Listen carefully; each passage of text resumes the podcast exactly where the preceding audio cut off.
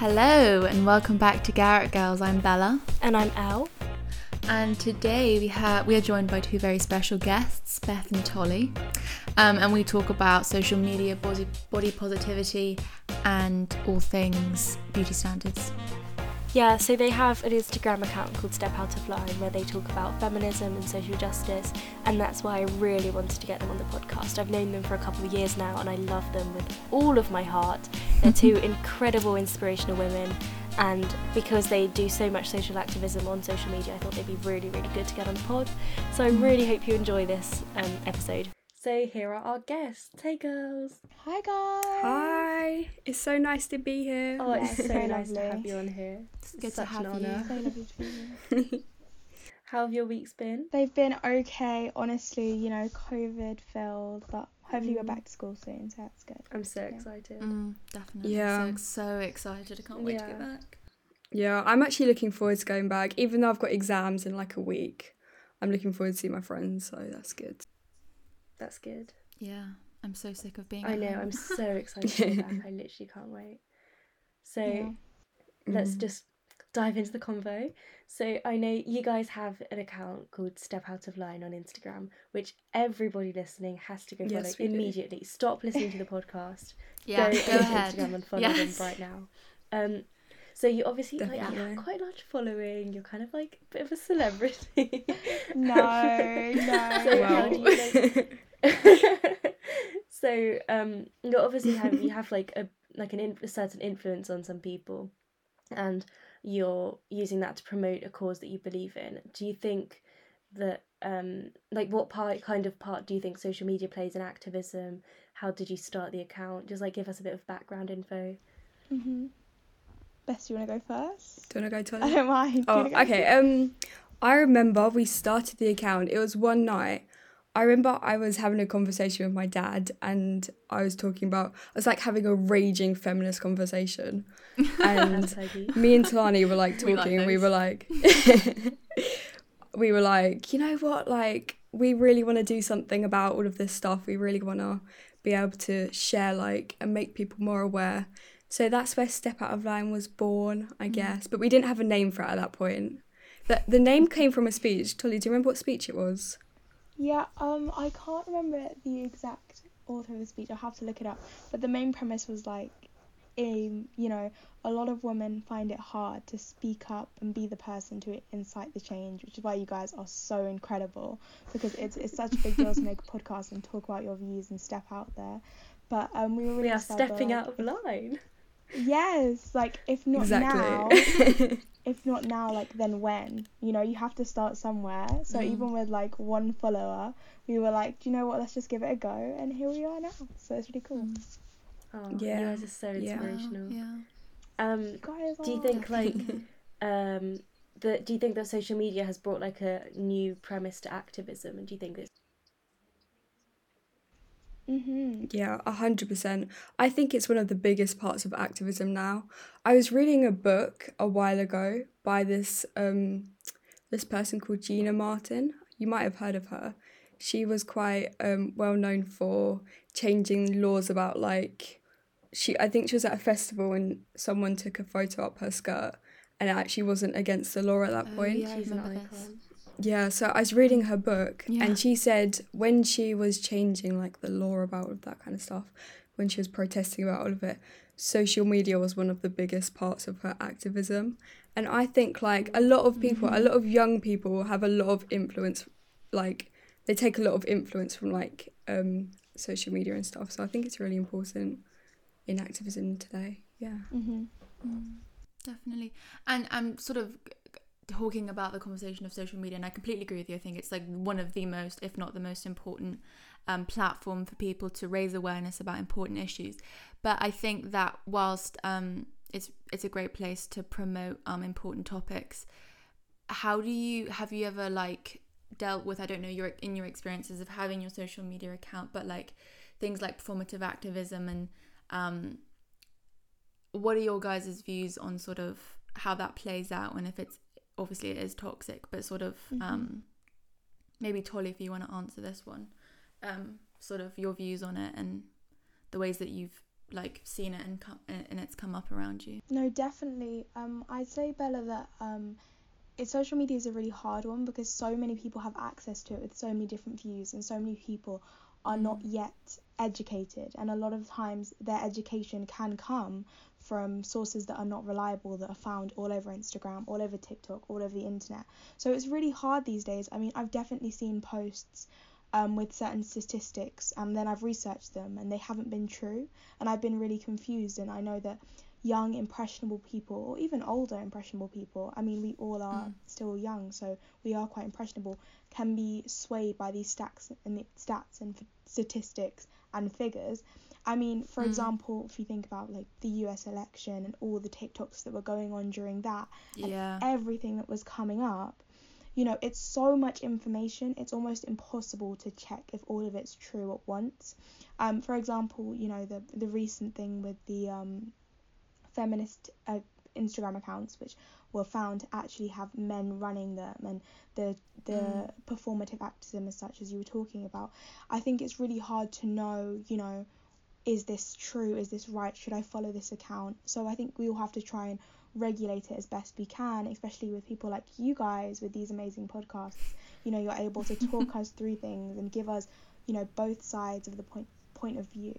Like it's really real. Just to clarify, the men weren't like feminist icon men. They were trying to Oh, yeah. profit just of generic um, yeah they were kind of trying they kind of saw an Mm. opportunity to make money and tried to monetize off Yeah. like a social justice movement Yeah, and just to say like what Tolly was saying about podcasts and what we're doing, I think that sometimes like especially I mean I know that there's like quite the famous Instagram ca- account called Feminist. Now I don't know if is that run by men? Was that one of the ones that was exposed or not necessarily? Yeah, I think so. Beth said it was. Beth said it was. Oh wow, okay.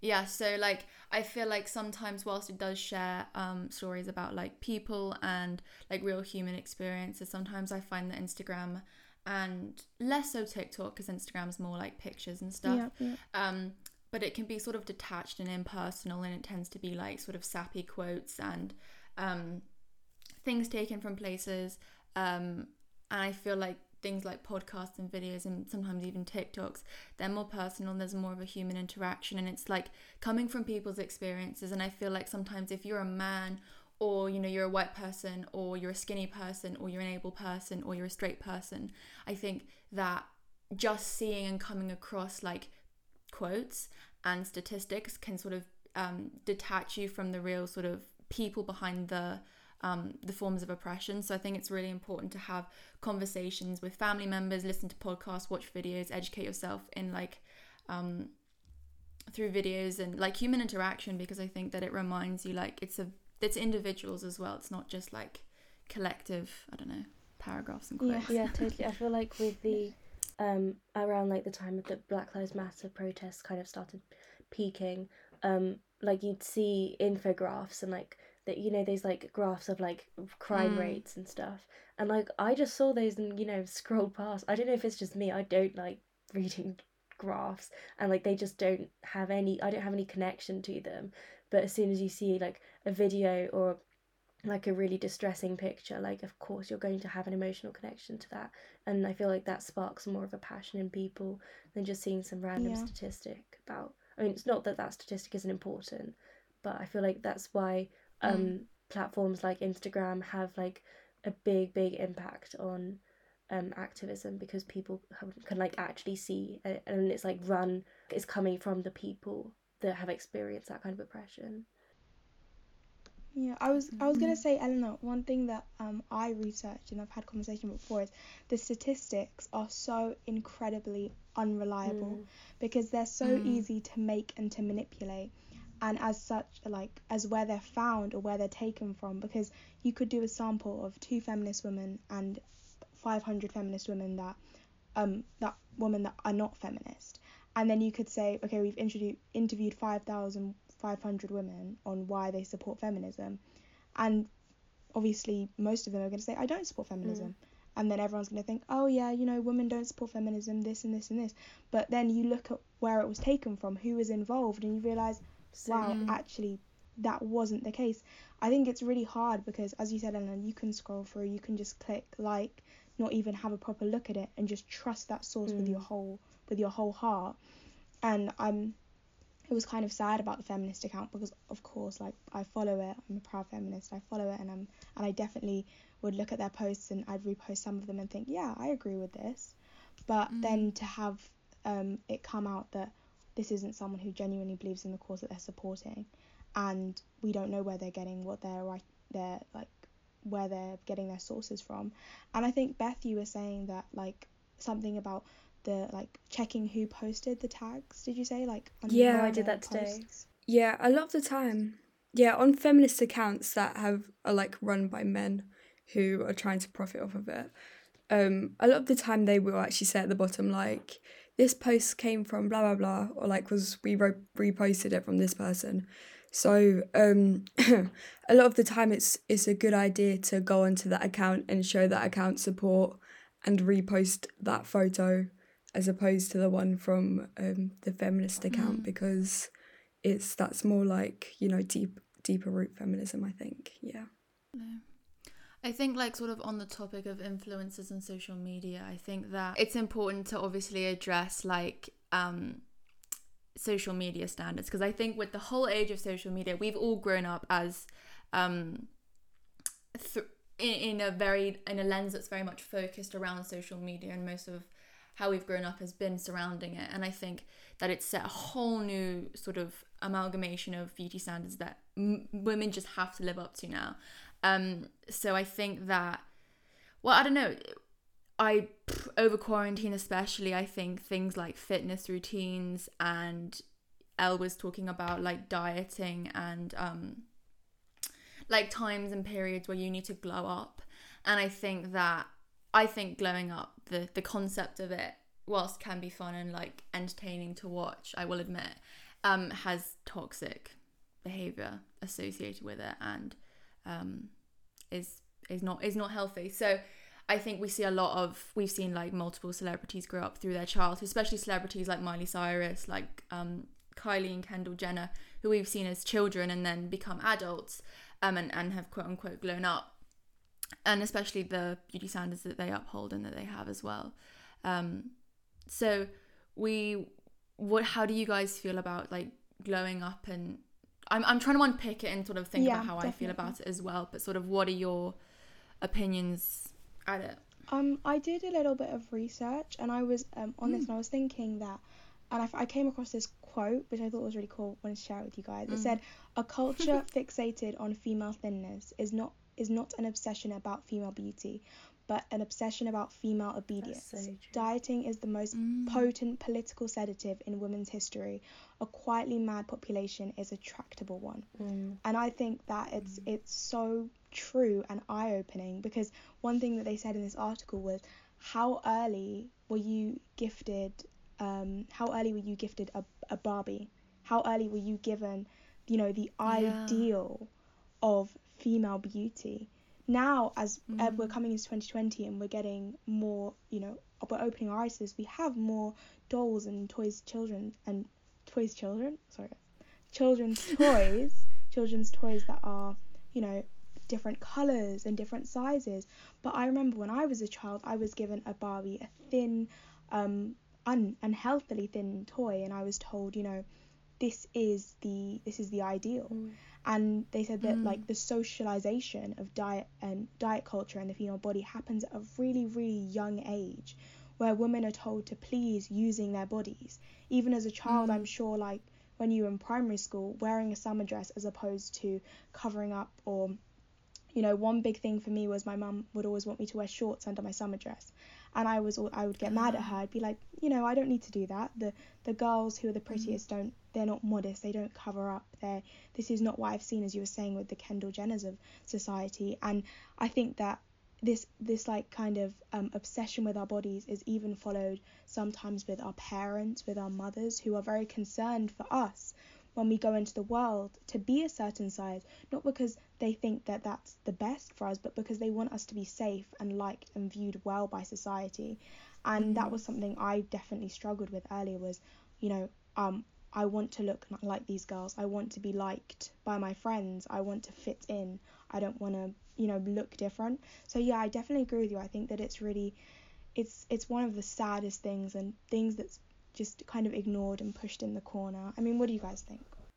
I totally agree. I mean, I I was talking to you about the book The Beauty Myth by Naomi Wolf, and she does a she has a whole chapter Mm. called Hunger, and it's on like female thinness and basically her what she says is that after like women started to become more liberated, um, this kind of like thin ideal came in. I mean, I'm reading a book at the moment called. I mean, I feel like I talk about this all the time.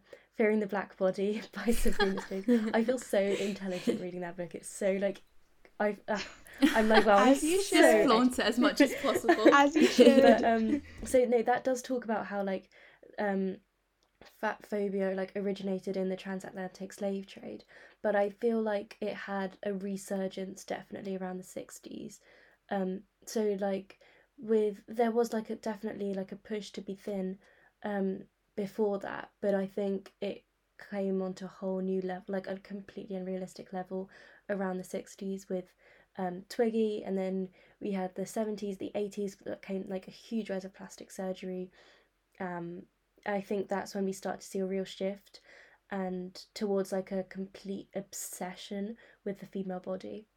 And naomi wolf writes that that's because like it was a pushback from the second wave feminism and as women started to become more liberated in the workplace within the western world um beauty standards came in to like basically push us back down again because um in in the chapter hunger she says that like being in a low calorie diet which is you know oh my god this is what shocked me. Um wet, uh, the Beverly Hills diet puts you on fewer calories than people were eating during the Dutch famine when they were literally starving. Like maybe yeah, like, it's bet- it's like Oh my there's a range. It was like between 1,400 and 1,600 calories or something, and yeah, it's it's crazy.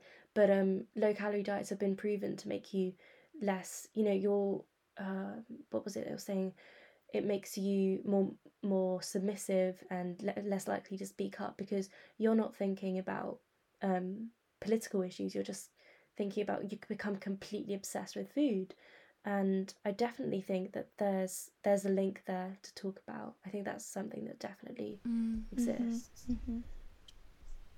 Mm. Yeah, I think something that you brought up about um like diet culture and like slim beauty standards standards um I think that like now with the age of Photoshop and what's it called Facetune um a lot of um models and specifically Instagram models are using it to they're taking advantage of it and they're using it to contour their bodies in ways that you can't do with a photo um, and whilst like I'm not trying to discredit or sort of shame women who do do that because they themselves live in a society that you know that's told them from birth that they're not good enough.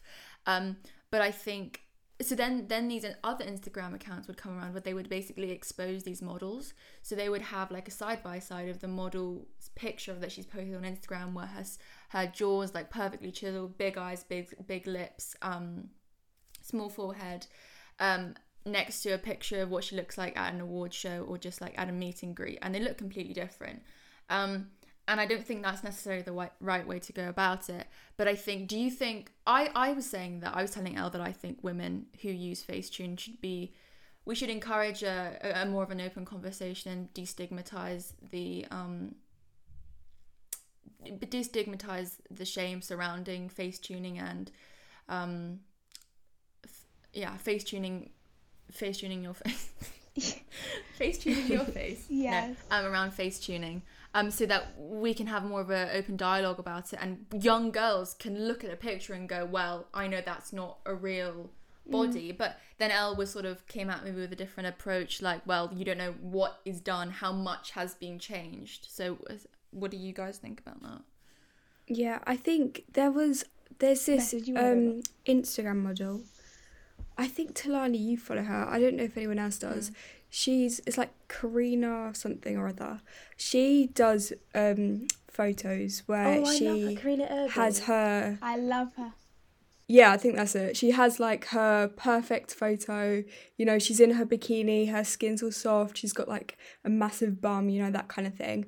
And then in the next photo, she'll she w- she won't be like the perfect beauty standard, you know. And I think it's her account is really inspiring because it's showing the difference and it's showing like the comments that people I mean the comments that people say about it are really disgusting but I think she's she's really trying to break the stigma down about it and I think um you know that obviously I, I'm not shaming anyone that um that does face shield and stuff like you're free to do what you like it's your post but um I think just like learning to love yourself and learning to love your body is really important and something that girls I feel like should be taught more um from a young age because um like you said we we we are kind of like grown up with like the the thought that we should be aiming towards this perfect figure and the like beautiful skin and that's not always the case. So when we see these like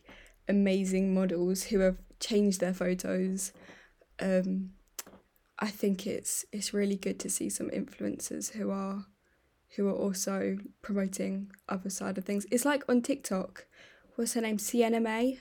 She started a whole thing. I I, don't know what you guys think about her. Mm-hmm. Yeah, a lot of people aren't like in favor of it because she's not fat. So a lot of people are quite upset that she was being branded as like a plus size model and like making TikToks about it. I don't know what you guys think about that. Mm-hmm. Mm.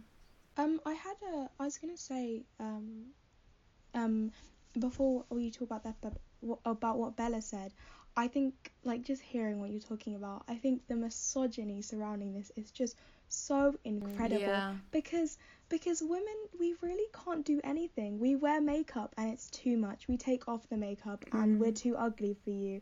We show you that we've edited our pictures and now we're insecure. Uh, we get plastic surgery so we look better for you, or just because we want to feel good ourselves, but then it's put back on us because now we are insecure and we're uh, we're con- conforming to the ideals of society. There, I think there's literally no way. I I feel that you can be yourself and just be. You know, if you want to be Yeah. natural. I mean, one example which just shocks me is I don't know if you guys saw Adele's like weight transformation, where Oh, she yeah. went from being quite you know plus size, beautiful, honestly, gorgeous, and she still is gorgeous now, but she lost some weight very quickly. So I'm not sure how healthy healthily it was done. It was a bit scary for me, and I think for a lot of little girls who looked up to her.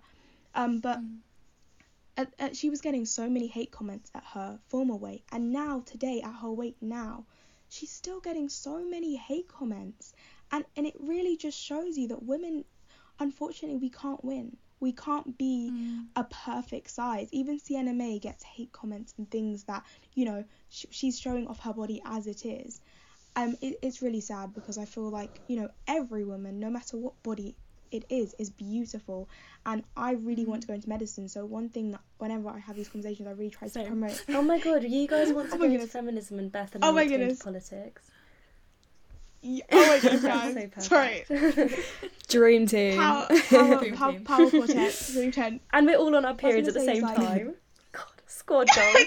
oh my gosh. Sisters. It's meant to be.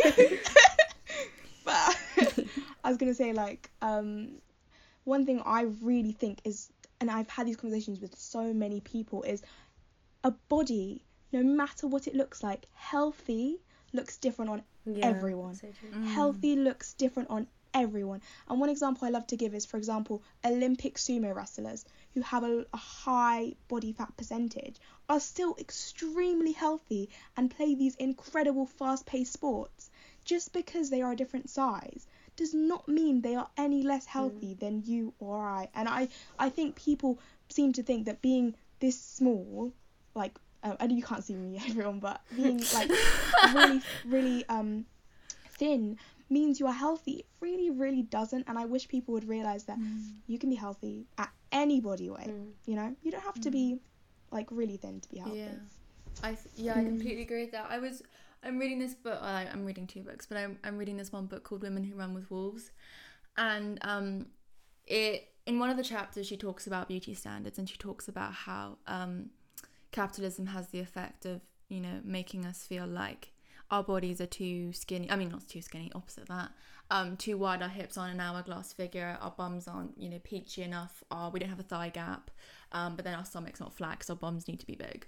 Um, and she was saying things like, you know, there's so much stigma also around like aging and women like lose their value Yeah. in their youth and their um their worth the older they get. And um you say like oh you used to look so good when you were younger. It's like well you still look good now. And um it's something i've been trying to work through because like i definitely have said it to my mum and other people and and i need to sort of like reflect in how i can sort of rephrase that. But um what was I saying? But she, the, the author was saying, you know, if you have legs that do their job, and I know it's way more simplified and it's not as easy to adhere to this sort of advice, but if you have legs that work and that can transport you around the world, your legs are perfect. You know, like if you have arms that can lift things, if you have hands that can like turn things, they, work. It, they work like their purposes. You know, your body parts and and your features have been passed down from your ancestors and they're distinct to you and your line of ancestry and so you know she talks a lot about honoring ancestors and it's more of like a spiritual book but in her eyes like you're just honoring ancestry and um, you know humans survived and have co-evolved to be able to get to where we are so appreciating what you have um, instead of you know trying it's so much harder than that and i'm, I'm completely aware of that but it's just a nice thought I sometimes like to think about. It's like, no, my body works beautifully every day to keep me alive. I love that. And capitalism feeds off my insecurities because that's its premise. That's how it works. That's how it thrives. Um, Bella, yeah, like I you were sometimes like- mentioning about shaving the other day, which I thought was like Yeah. such Yeah. a good point. Mm. with Yeah.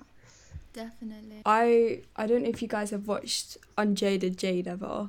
She's a YouTuber that I watch sometimes. Um, and she Yeah. did a really good video on shaving her legs for the first time in like a year or two. I can't really remember. I watched it ages ago, Mm. and she was talking was, about like, how um shaving. Yeah, that is. I tell you what, a round of applause to her because that is like good for her. Yeah. But um. I do it for like a week and I'm like, wow, feminist icon. yeah, so um, she was talking about how um, all of these companies had like profited profited off of um, women's insecurities just to get like a money game because they were like going out of business. And it just tells you like how much these things really don't matter. And now like boys i've had so many debates with boys about like body hair on women because they're just like oh it's gross. It's not really meant to mm. like you know it's just nicer if it's not there you know? And i just think like it's a completely natural thing. And like i don't know about you i'm so guilty of doing this. Like if i take an instagram photo and I will have my armpits in it or my legs in it or something, I will shave before I take that photo because yeah. I I do not feel confident enough to post it all over my social media, and it's it's really sad because it's just a natural part of being a being a girl, being a woman, and yeah, Mhm. yeah. Anyway, back to your point. no, I was just gonna go back to the shaving thing. Uh, sorry, not the shaving thing. The face tuning thing. um, so I did some research on it, and I'm not sure how accurate this is because it was a study commissioned by the phone case retailer Case Twenty Four, but um, but nevertheless, I think, I think it's Nevertheless. interesting because they said that only 29% of people would post a picture of themselves on social media without editing it first and that London in particular is the capital of mm. Photoshop, with 81% of people refusing to post a picture without touching it up. Whilst most stick to Instagram's editing tools, 71%, 71% of people use Facetune, the editing app that makes reshaping your body terrifyingly easy. And I, I don't, I'm a big believer, I say this like every episode, big, huge believer in blaming the system and not the individual. So I'm not, when I talk about this, Yeah. I'm not coming yeah. especially for people that face tune their photos. I've done it in the past. I don't. I'm not proud of it, and I really. It, I didn't even do a good job of it editing. Honestly, I look absolutely ridiculous. But um, it's I. I just I do have a slight issue with it because regardless of whether you say you've done it or not, they're still pushing a beauty standard which is completely unattainable. And we've talked about this how before how beauty standards stem from racism and they stem from fat phobia and they're very like Eurocentric. And they're still kind of pushing that Mm. ideal. And whether you um like even if you know that they face tuned it, they're still being like, This is what I wish I looked like. This is what I look like normally and Yeah. I think that this is a more beautiful version of me And even if, like, I know that Kylie Jenner face tunes her photos. I mean, I know that I've seen her without makeup versus with with makeup, with without versus with makeup on. That doesn't mean that when I see a picture of her, I'm not subconsciously comparing myself to her and making that like the ideal version in my head. And I just, Mm. I just feel like it's not the it's not the most productive way to go about it. I think we should work more on loving ourselves as we are and accepting ourselves and take Mm. like standing up to the Mm. beauty standards that we that've been pushed onto us rather than kind of Definitely. p- people pay for these apps so rather than letting people capitalize off of our insecurities as they are already doing so much i feel like that's a more productive way to go about it from a feminist perspective Yeah. Can I say something that's completely off Yeah. Topic? I just the reason I like put my hands over my mouth for that like period of time is because I saw Tolly was holding the holy grail of the feminist book. Oh. I absolutely loved that Such book. a good it book, guys. completely Oh my God, I changed. really oh my read god, it. it Yeah. amazing. I have that book. good book. That is a good book. Oh my God. God, it's brilliant. really good book. I love it. so that's why I was like, oh my god. Hood Feminism by Mikki Kendall, guys. You should all read it. It's a really good book. yeah yeah. should we talk That's about i feel like definitely- um just to wrap i feel like the reason that i was so inclined to talk about this on our podcast apart from your amazing and incredible account is that presence. Guys. I feel like disproportionately social media affects women more than men. Mm. hmm I Definitely. did some 100%. research because I'm a statistic queen. I love how at the beginning we were like, you can find statistics of, to back up any point of view. Don't trust statistics. And I'm like, so here's another statistic I found. But, um, so 62% of men use social media versus 71% of women. And what I found interesting, 68% of Instagrammers are female, and overall 38% of female internet users are on Instagram, compared with 26% of male internet users. So, from my research, the gender demographics on social media usage suggests that women use social media platforms like Facebook, Instagram, and Snapchat more than men. I'm not going to go into the actual stats, but you can look it up if you want. Um, men, on the Mm. contrary, use platforms like LinkedIn and Twitter more than women. And I feel like that's quite interesting because Facebook, Snapchat, and Instagram are more visual platforms where you can post pictures online or Yeah. send pictures to other people, but Twitter and LinkedIn are less focused on visuals and more discussion or communication based. And often they're like where people see news updates and have debates about politics and Mm. stuff. But Instagram's more where you'll go to the beach and take a picture of yourself and upload it onto there. I feel like that's quite interesting, and also because women's value is inherently based off of our beauty or our aesthetic external appearance, I feel like it just affects women a lot more than men. Not to say that it's not affecting men as well, and men don't suffer from social media. Um, I was going to say, Eleanor, that one example that I guess comes up a lot, I know Beth would probably say in our friendship group, is um, people will say, you know, what do women look for in a man? What what does a man look for in a woman? And for a lot a lot of girls will say, you know, height. i personally, it doesn't really affect me. You know, you love someone, you love someone. But a lot of w- girls will say height. And two, I think I'm sure you will have seen all over TikTok. The responses are, you know, we want uh, we want a girl who is completely shaven, a mother, cooks, cleans, six figure salary, you know, perfect eyebrows. Yes, like I love that. Oh. That's ridiculous. all these things, you know, that a man is looking for. And I think subconsciously you see, you know, um, we will we will post on Snapchat the pictures that we think look the best. So people will comment on them and be like, "Oh my goodness, you're so gorgeous. You you look so great in this picture." And I think a huge thing that um, I guess my friends have struggled a lot with is male validation and really seeking Mm. like that male validation from posting all the pictures and being on Instagram and all that kind of stuff. So it's really interesting to hear that there are, you know, less men on like certain types of visual social media than there are for women on visual social media because I think it, it's a huge factor in our lives. I think even my 10 year old sister already has an Instagram account, a TikTok account, a mm. Snapchat Snapchat account, and and she's so young and is going through all these people's posts, clicking through. I know that one day she'll probably come to me and say, "Can we take an Instagram photo?" I've definitely said that to mm. my friends at some point. So I think it's become like mm-hmm. an I mean, I don't know if it's just with the modern age of technology.